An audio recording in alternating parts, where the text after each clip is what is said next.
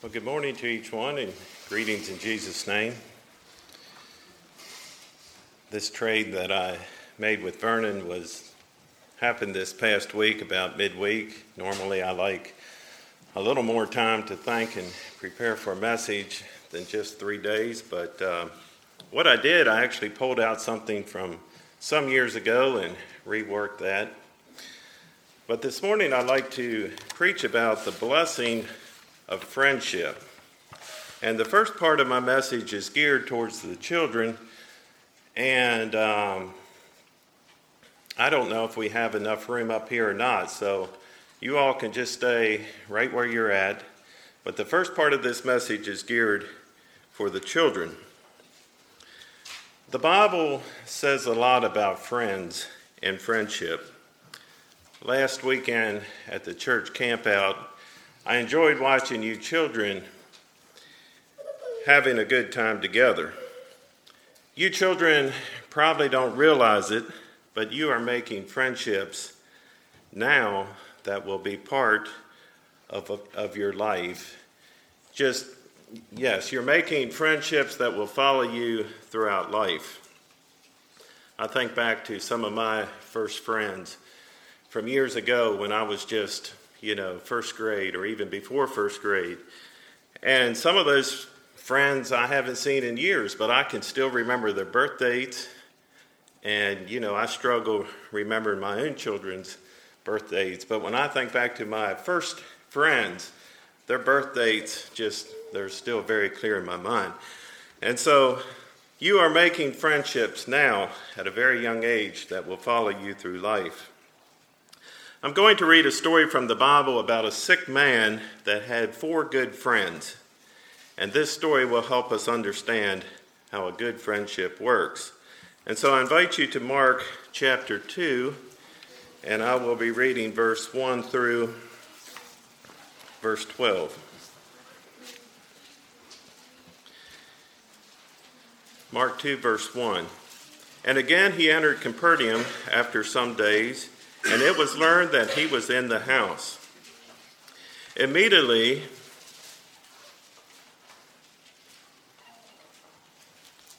Immediately, many gathered together so that there was no longer room to receive them, not even near the door.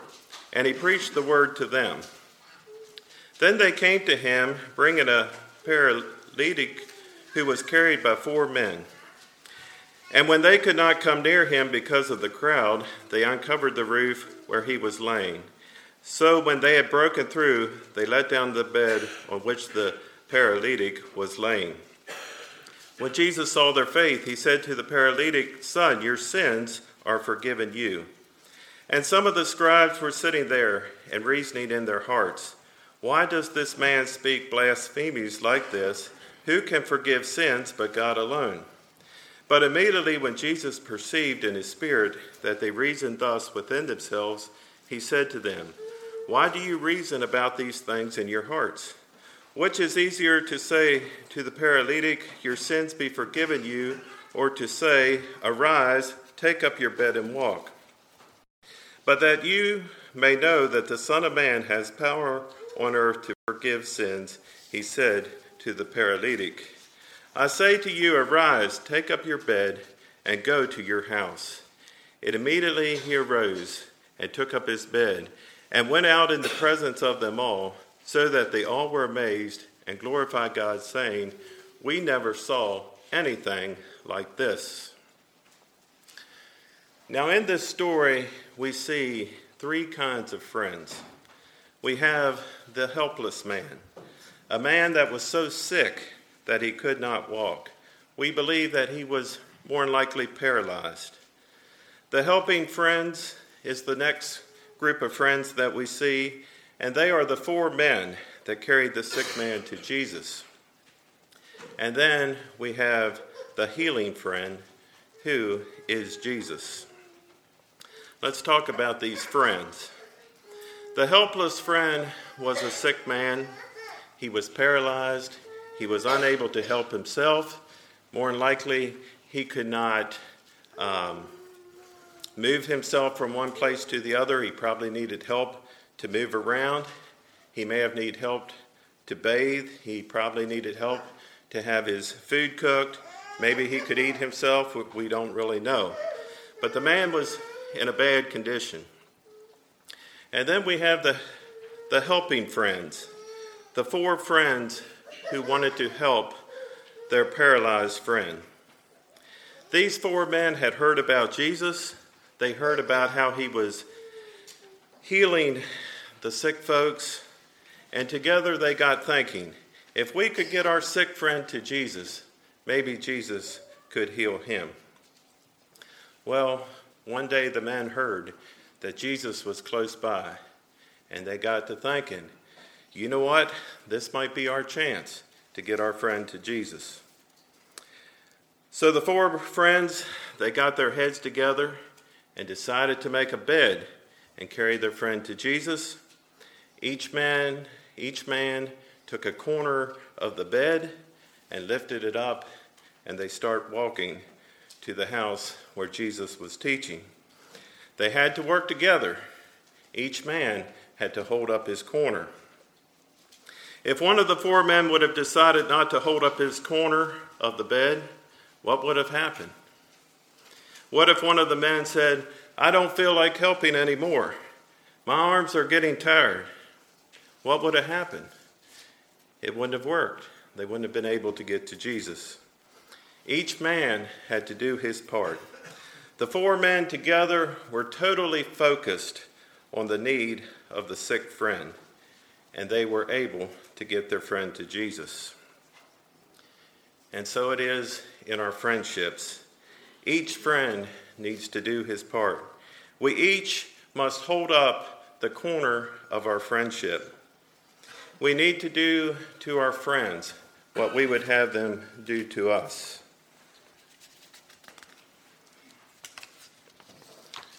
If we want our friends to be kind to us, then we need to be kind to our friends. If we want birthday gifts from our friends on our birthdays, then we need to give birthday gifts to our friends on their birthdays. If we want our friends to say nice things about us, then we need to say nice things about our friends. We need to hold up the corner of our friendship. The Bible says in Proverbs that a man that hath friends must show himself friendly. Well, the four men finally get to the place where Jesus was preaching. Guess what happens now? You heard it in the story. The house is so full that they can't get in. Did they complain? Do they turn around and go back home? Do they say, We went to all this work? We went to all this labor and, and carrying our friend, and now we can't get in. No, they stayed focused. They thought, there must be another way to get into the house. So, what do they do? They look up at the roof, and someone suggests, hey, let's take the roof apart and let our friend down through the roof to where Jesus is teaching. You know, sometimes we face problems in our friendships. What should we do? Should we give up? Should we not be friends anymore? If we face a problem with one of our friends, what should we do?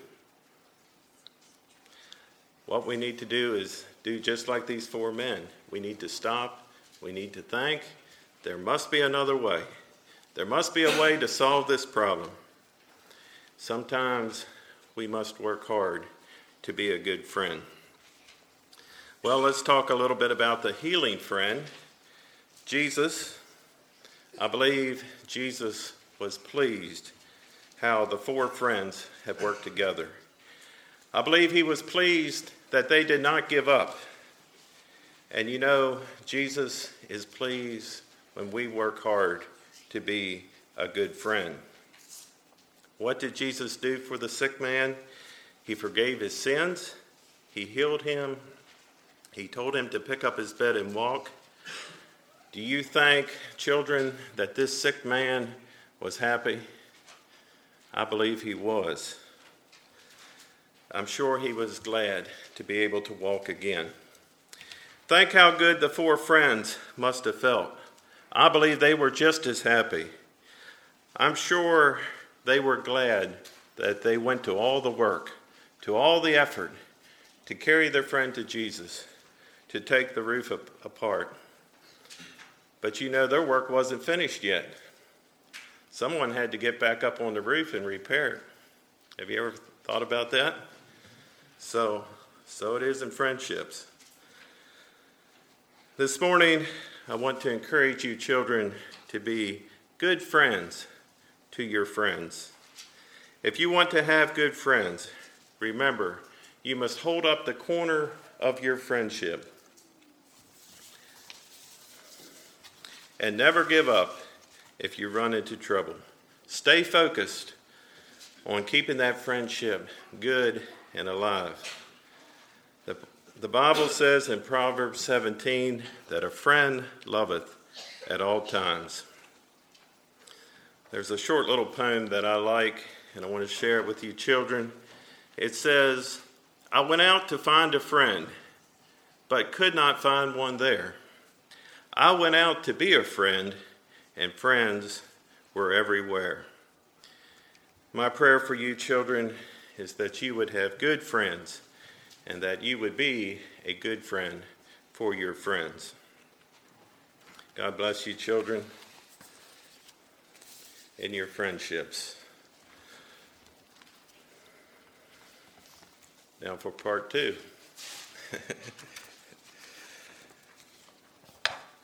I want to continue with the thought of the blessing of friendship, and I invite you to the book of 1 Samuel.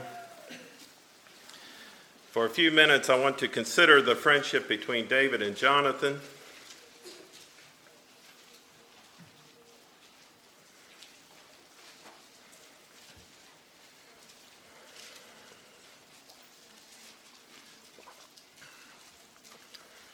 Say that I enjoyed watching the adults have a good time last weekend as well. I certainly enjoyed my time and out at Camp Sela and enjoyed the fellowship. In a healthy Christian friendship, it is important that each friend brings something good into that friendship. As the story of David and Jonathan's friendship unfolds. We're going to be looking at that here for a few minutes. We see them both bringing good things into that friendship. I find it interesting how friendships come about. As a child, or even as a youth, I had little choice in who my friends would be. You know, when I was I was born in Hagerstown, Maryland, and and as a little fella, I finally got old enough to go to Sunday school and, and then old enough to go to school, and there was my friends. It was just kind of handed to me. I didn't really have any choice in that. And then later, as I got older, when I was about 12 years old, my family moved to Amelia, Virginia. And there it is. There's, there's your friends. And so I became friends with like Merle and Ivan, and, and now you understand. but uh, friendships are, are something that, in a way, we have, especially when we're starting out in life, we have little choice in who that is. As we grow up and mature, other circumstances in life will bring the opportunity for friendship. The circumstances that brought David and Jonathan's friendship about are quite unique. They did not grow up together as siblings or youth. As far as social status, they were at opposite ends. Jonathan was older than David. Jonathan was the son of King Saul, heir of the throne of Israel. He was a trained warrior, a man of courage, strength, and determination. David was the, young, was the youngest son of a sheep farmer named Jesse. he was a young, inexperienced youth. Let's look briefly at the circumstances that formed this friendship. If you're in 1 Samuel, you can turn to chapter 17. And we will begin by looking at a few verses here in the last part of 17 and then move into 18.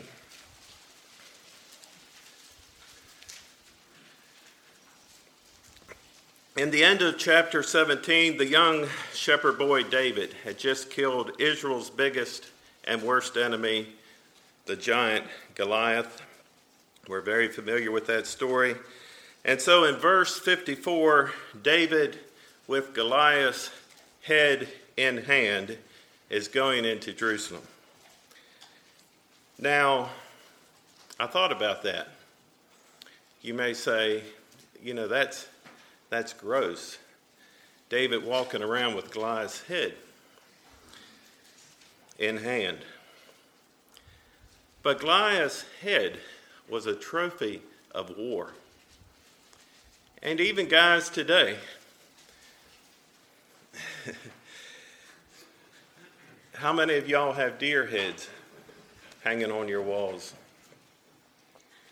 You see, Goliath was an enemy of the Israelites, but he was also the enemy of God's people. It was a real trophy to have the head of Goliath in one's hands. And so that's the picture we have. David, he's headed to Jerusalem. He's carrying Goliath's head in his hand. Verse 55. And this is just a bit of history, and then we come back to the present again. But it says, when Saul saw, when Saul saw David going out against the Philistine, he said to Abner, the commander of the army, Abner, whose son is this youth? And Abner said, As your soul lives, O king, I do not know. So the king said, Inquire whose son this young man is. Then, as David returned from the slaughter of the Philistine, Abner took him and brought him before Saul with the head of the Philistine in his hand. And Samuel said to him, Whose son are you, young man? So David answered, I'm the son of your servant Jesse the Bethlehem, Bethlehemite. Now, when he had finished speaking, chapter 18, when this, after they met, now when he had finished speaking to Saul, the son of Jonathan was knit to the soul of David, and Jonathan loved him as his own soul. Saul took him that day and would not let him go home to his father's house any more. Then Jonathan and David made a covenant because he loved him as his own soul. And Jonathan took off the robe that was on him and gave it to David with his armor, even to his sword and his bow and his belt. So David went out wherever Saul sent him and behaved wisely. And Saul set him over the men of war and he was accepted in the sight of all the people and also in the sight of Saul's servants. And so you get the picture here. Saul meets David. They have this bit of a conversation. David tells him who he is, who his father is, and it seems like at that point, Saul, he claimed David for himself. He said, You're staying here with me. I'm going to use you in the kingdom. And so you see David going from that little shepherd boy out in the wilderness to living in the king's palace. It's just, it's an amazing uh, situation here. To, for, I mean, that, that's just like two opposites. And so it appears from verse 3 that Jonathan and David became good friends right away. So, I now want to point out four things that formed this lasting friendship, four things that I see as necessary ingredients to obtaining lifelong friendships that we see here in David and Jonathan. And the very first ingredient that I see is the common faith between the two men. David and Jonathan's friendship was built on a common faith. Both of these men were committed believers in the Almighty God. If you're there in Samuel yet, look at, uh, go back to verse 37 of chapter 17, 1 Samuel 17 37. Listen to these words that David spoke to Saul. The Lord, who delivered me from the paw of the lion and from the paw of the bear, he will deliver me from the hand of this Philistine. And then look what he says to Goliath down in verse 45. David said to Goliath, You come to me with a sword, with a spear, and with a javelin, but I come to you in the name of the Lord of hosts, the God of the armies of Israel, whom you have defied. And now, if you're still there in 1 Samuel, turn back to verse uh, chapter 14, verse 6. Let's look at a few words of Jonathan. This is the situation where Jonathan and his armor, armor uh, the man that bore his armor, his armor bearer, they attacked the garrison of the, the Philistines. And I think between uh, Jonathan and his armor bearer, they killed like 20 some men there on a half acre of land. We won't take the time to read that account, but listen to the words that Jonathan said to, his, to the young man who bore his armor in verse 6 of chapter 14. He said, Come, let us go over to the garrison of these uncircumcised. It may be that the Lord will work for us, for nothing restrains the Lord from saving by many or by few. And so you see the common faith that these two men had the common faith in God. A common faith in God will bring people to together of all ages, of all social statuses. I like the words of the song, When We All Get Together with the Lord. I will share those words with you. Now, when the rich and the poor get together with the Lord, get together, get together with the Lord. They'll treat each other like sister and brother when they all get together with the Lord. Now, when the weak and the strong get together with the Lord, get together, get together with the Lord, the weak are no longer afraid of the stronger when they all get together with the Lord. Now, when the tall and the small get together with the Lord, get together, get together with the Lord. They'll soon realize they're all the same size when they all get together with the Lord. A common faith will bring people together rich, poor, weak, strong, tall, small. A common faith is a foundation for building lasting friendships. It's also interesting to note that not only did David and Jonathan have a common faith, they also had a common enemy. They both hated the Philistines with a passion. Sometimes friendships are built on two people not liking the same person. Those friendships are shaky at best.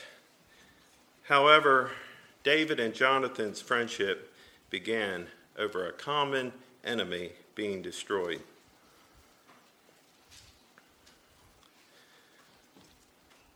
The second ingredient for a lifelong friendship is common courage. Because of Jonathan and David's unshakable faith in God, both had incredible courage. Good friends will share similar qualities. I believe Jonathan and David saw many things in each other that they knew were true of themselves, qualities which are rare among men. Jonathan and David both had incredible courage when confronting danger. Jonathan, as a warrior, personally experienced the fear of going into battle. He knew the courage it takes to face an enemy. David, as a shepherd, personally experienced protecting sheep from the mouth of the bear and the mouth of a lion. He knew the courage that it took to face a wild animal, probably with very primitive weapons. You see, both Jonathan and David brought mutual courage into their friendship. Today, we need courageous friends. We need to be a courageous friend. You know, fear is contagious. I don't know if you've ever been in a situation where someone gets scared, and next thing you know, they got another person worked up, and it just, after a while, the whole group is trembling and shaking. But you know, courage does just the opposite of that. You have a group of people that are are concerned and, and scared and don't know how to what to do next, and then you have someone that stands up and he's courageous, and, and that can be contagious as well. We need friends in our lives who, like Joshua, say, Be strong and of good courage, be not afraid. Neither be thou dismayed, for the Lord thy God is with thee whithersoever thou goest. I encourage you to bring courage into your friendships. Your friends need it, you need it. The third ingredient for a lifelong friendship is common trust. Jonathan knew early on that David was a young man that could be trusted.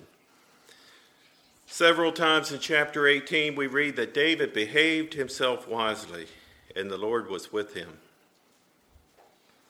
As the story of David and Jonathan's friendship unfolds, trust, along with courage, is put to the test. Let's look at an example of that. If you're still there in 1 Samuel, uh, turn to chapter 19. I'd like to read 1 through 7.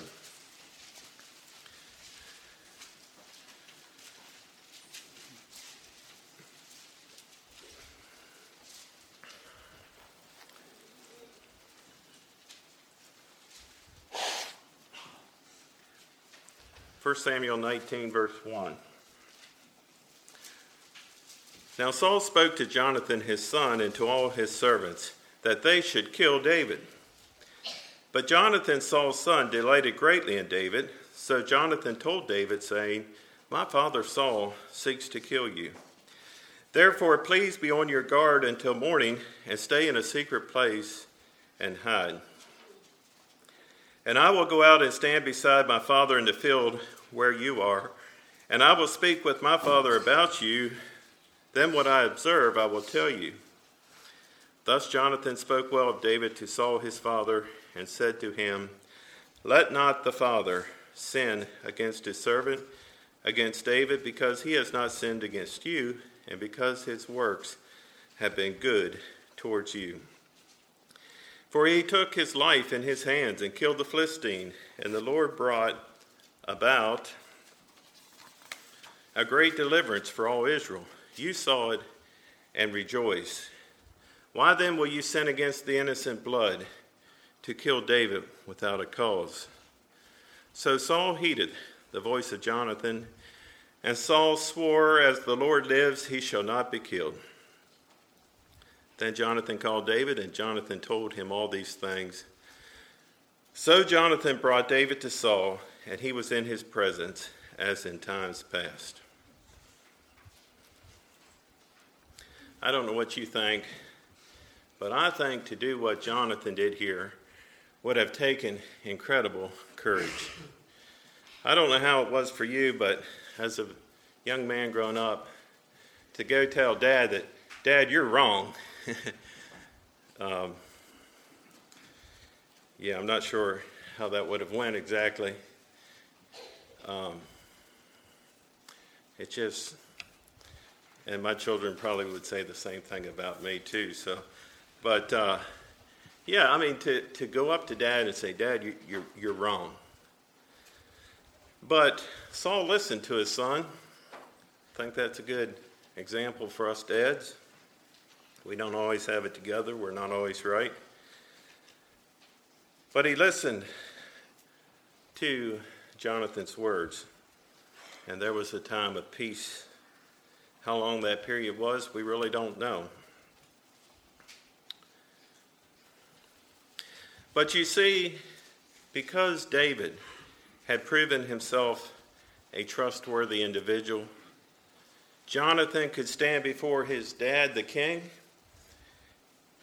and speak highly of David.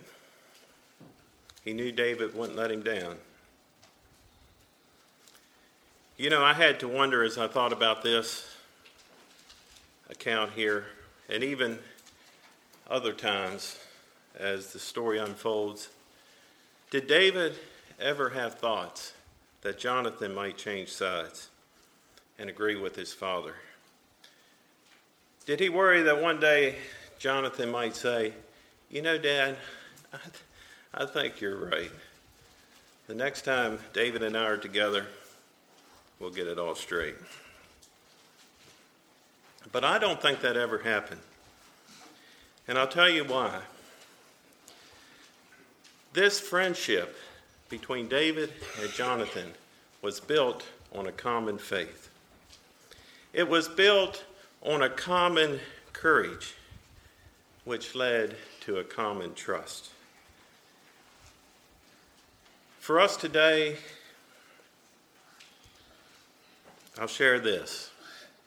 Beware of putting trust in friendships that lack a common faith and a common courage. They will let you down.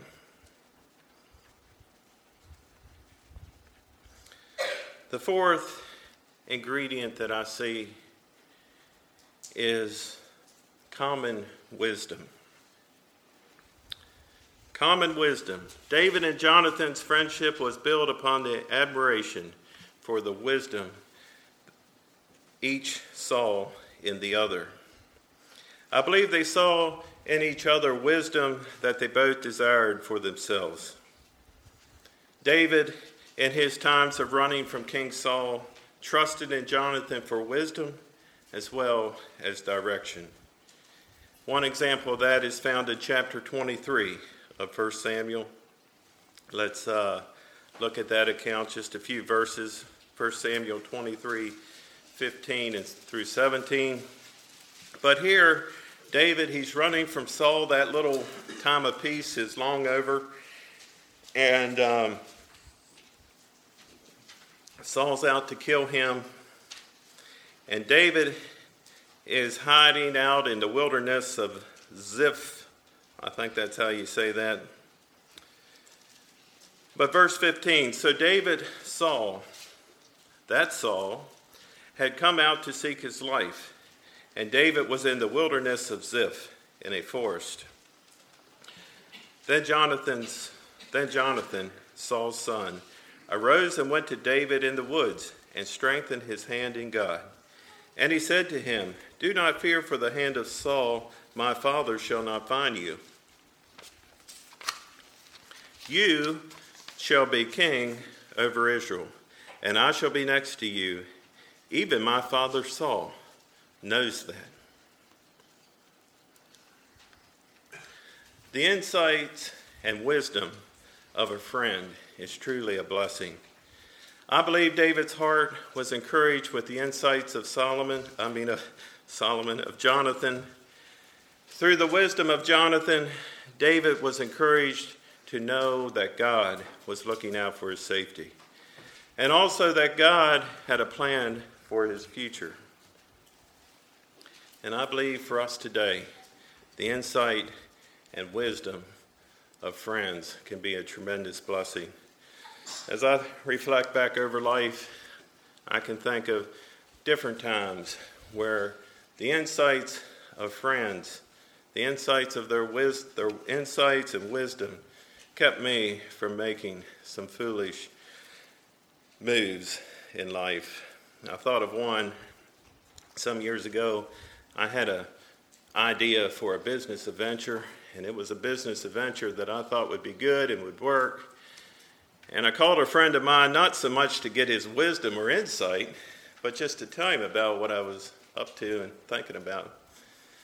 Well, he took upon himself to give me some wisdom and insight without me asking for it.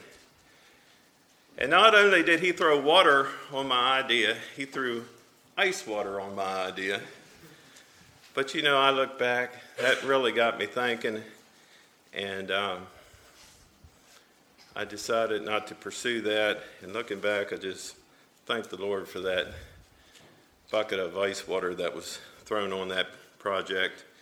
And then I can also tell you about times too where I've received insight and wisdom and and um, decided it wasn't all that good of insight and wisdom and went my own way, and then I had to deal with that as well. So I won't share any personal stories there, but um, but yes, the insights and the wisdom that come from friends is a tremendous blessing, and I encourage you to bring that into your friendship. Sometimes you may even have to bring it in, like my situation, without it being asked for. I thought of a verse in Proverbs 27, verse 9 Ointment and perfume rejoice the heart, so does the sweetness of a man's friend by hearty counsel. And I can say amen to that this morning. Well, in conclusion, I would say thank God for the blessing of friendship. And I trust the example of David and Jonathan's friendship will encourage us in our friendships today. As I said in the beginning, in a healthy Christian friendship, it is important that each friend brings something good into that friendship. You know, a friendship that lacks both individuals doing so is a tremendous amount of work.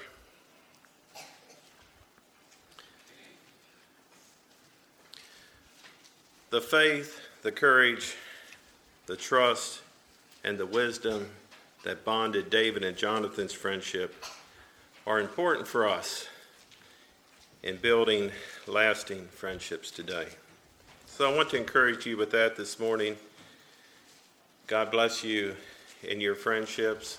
God bless your friends. God bless you as you be a friend. We'll call for a closing song.